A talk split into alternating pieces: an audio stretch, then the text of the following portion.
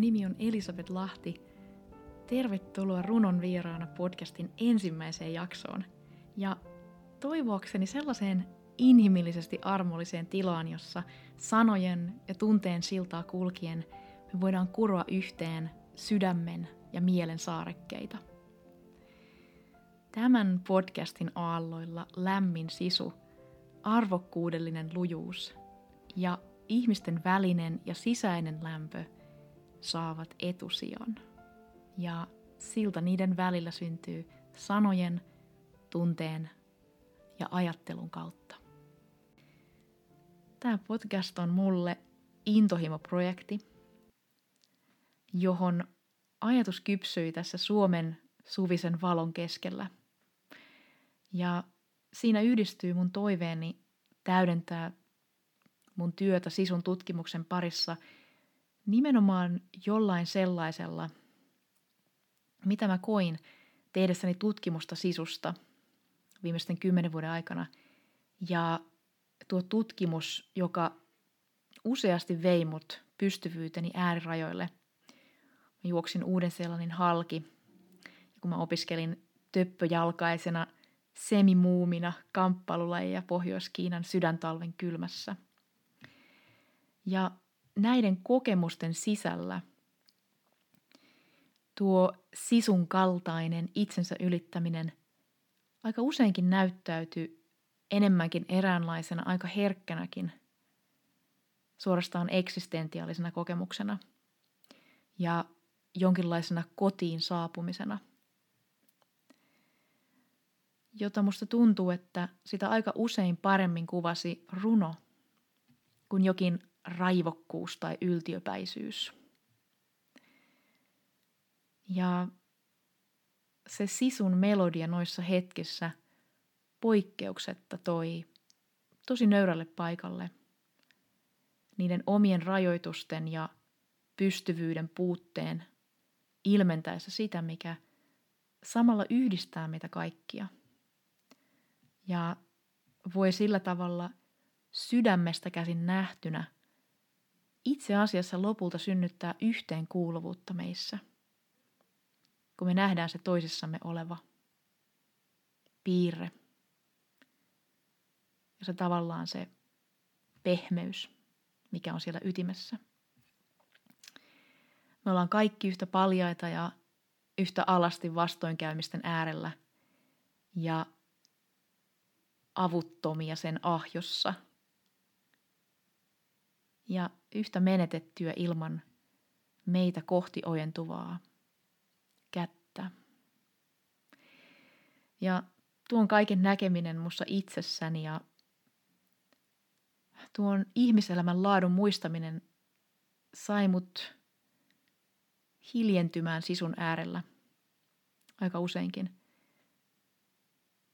Vaikka olisi voinut olla jotenkin helpompaa puhua kahden suurellisesti siitä ja jotenkin se olisi ehkä sopinutkin siihen. Mutta elämän voima. Elämän voima on meillä lainassa ja me ollaan kaikki kirjoja tuon saman sisukkuuden kirjaston tarinoiden kirjahyllyssä. Tänään on heinäkuun 27. päivä 2023, joka on erään mulle erittäin tärkeän ihmisen merkkipäivä.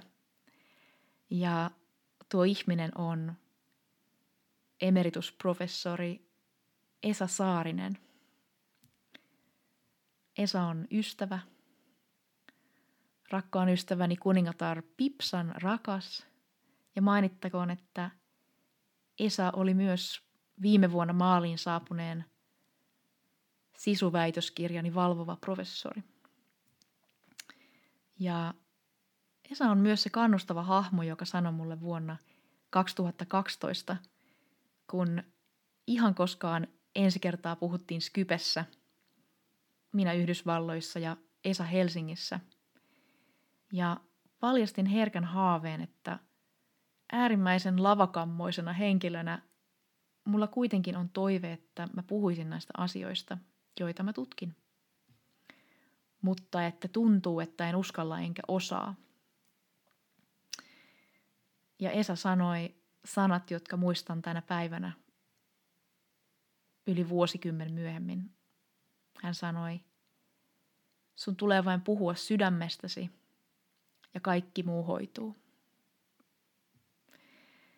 Ja Esa myös lähetti mulle viestin tuossa reilu viikko sitten, jossa hän ihanan esamaisen kehoittavasti, mutta kuitenkin ei kehoittain, ehdotti, että voisitko sä harkita kenties, että teet jotain myös suomeksi, kun sä kerran olet suomalainen.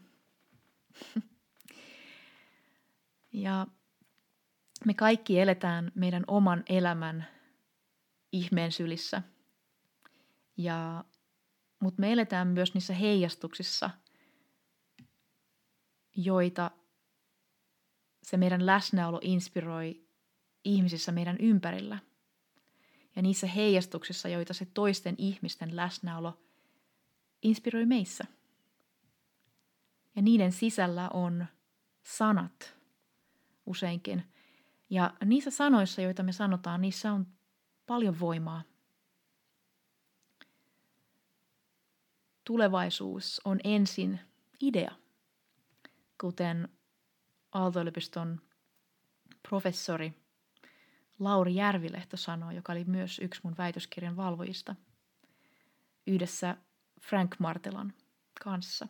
Mulla oli onni, että mulla oli tällaiset musketöörit, joilla oli oikeat sanat ja jotka uskoi.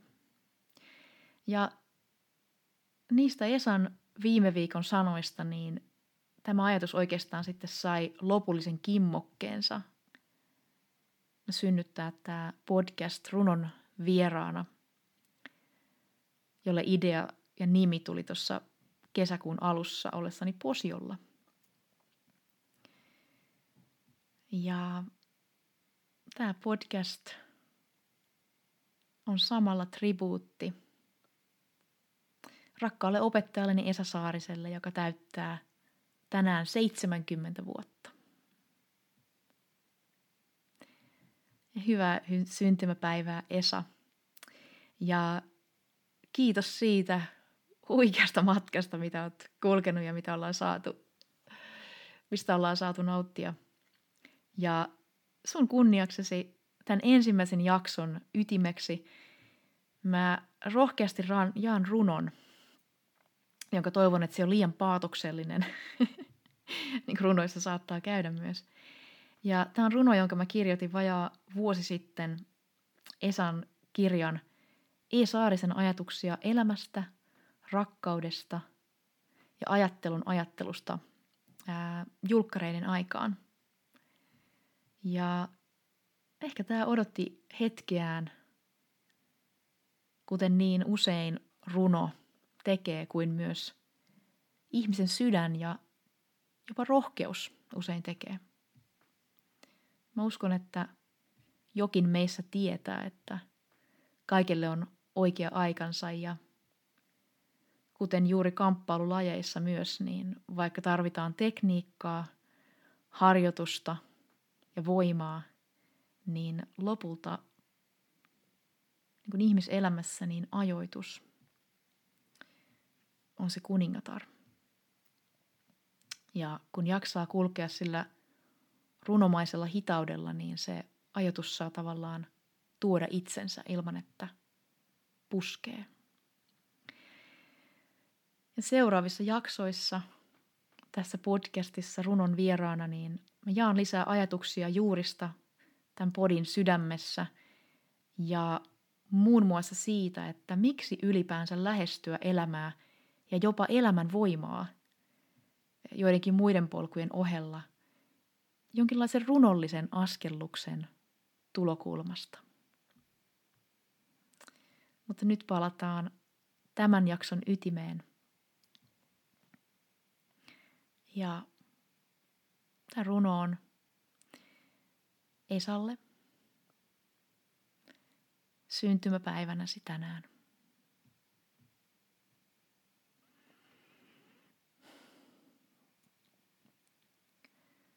Tuo ihminen, elämän ihmeen matkaaja, ajatuksen maan akateemikko, mutta ennen kaikkea sydänten hellyyden sanan saattaja. Olemus, joka elämän polun varrella välillä hengästyen ja toisinaan rohkeuden hinnan maksaen, on oppinut saapumaan tilaan kuin tilaan, hellän dynaamisesti kuin joutsen. Tarkkailemaan maailmaa ja osallistumaan sen kulkuun ilman tarpeetonta draamaa, kuin esi-isällinen leijona oman viidakkonsa kuningatar rinnallaan. Niin. Mitä olen oppinut sinulta elämästä, sensei? Sen, että elämä on eniten läsnä, kun minä olen läsnä. Että elämä on ihmeellisimmillään siinä muumillisuuspilven kumpulassa, kun kiireen keskellä jaksaa kiireettömästi katsoa toista silmiin. Kohdata katseen keskellä, kuka ties kipua, kenties iloa, löytämisen riemua. Mutta huomata jotain suloista, mikä auttaa ihmistä kurottautumaan kohti sitä, missä elämän lähde juuri hänessä virtaa. Että se hellyttävä, toisinaan reppana osa meissä, saa lempeän ja kannustavuudellis kohottavan lentosuukon, vaikka ohimennen. Usein juuri ohimennen. Elämä on yhteyttä varten. Mitä olen oppinut sinulta rakkaudesta, sensei? Olen oppinut, että rakkaus on verbi. Se on kuin santelipuun tuoksu, joka syntyy hyvän tahtoisuuden tekojen suitsukkeen palaessa hiljaa. Rakkaus on elämän jumalatar, joka kuninkaallisesta ulkoasustaan huolimatta kumartui minun luokseni, kun sitä vähiten odotin kun sitä vähiten koen ansaitsevani. Rakkaus on sitä, että voin ylittää itseni ylpeyden keskellä ja ollakin se, joka ensin tarttuu toimeen systeemiälynsä ikisiivin ja ottaa ensimmäisen askeleen sovinnon sävelen nuottien tapailuun. Rakkaus odottaa minua jokaisen tuntemattoman kasvoissa. Ja joskus elämän painaessa kivun naamion päälle. Rakkaus nukkuu noiden kasvojen takana. Hiljaa kuin helmi simpukan sydämessä. Piilossa ehkä mutta tallessa. Rakkaus on yhteyttä varten. Mitä olen oppinut sinulta ajattelusta, sensei? Että se ei ole kognitiivinen kaavio, jolla vääntää ihmisyys psykologian kehikkoihin tai edes filosofian linssien alle.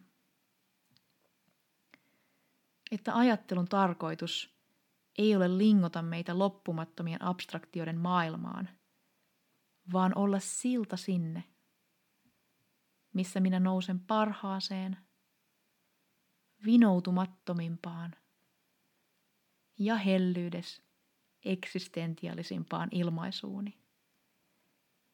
Että ajatus on tanssi, Se on sinfonia, jonka siivin voimme emme vain kuvata todeksi elämän ja rakkauden, vaan ajatella itsestämme niille kelvollisen palvelijan ja kutsuvan alttarin.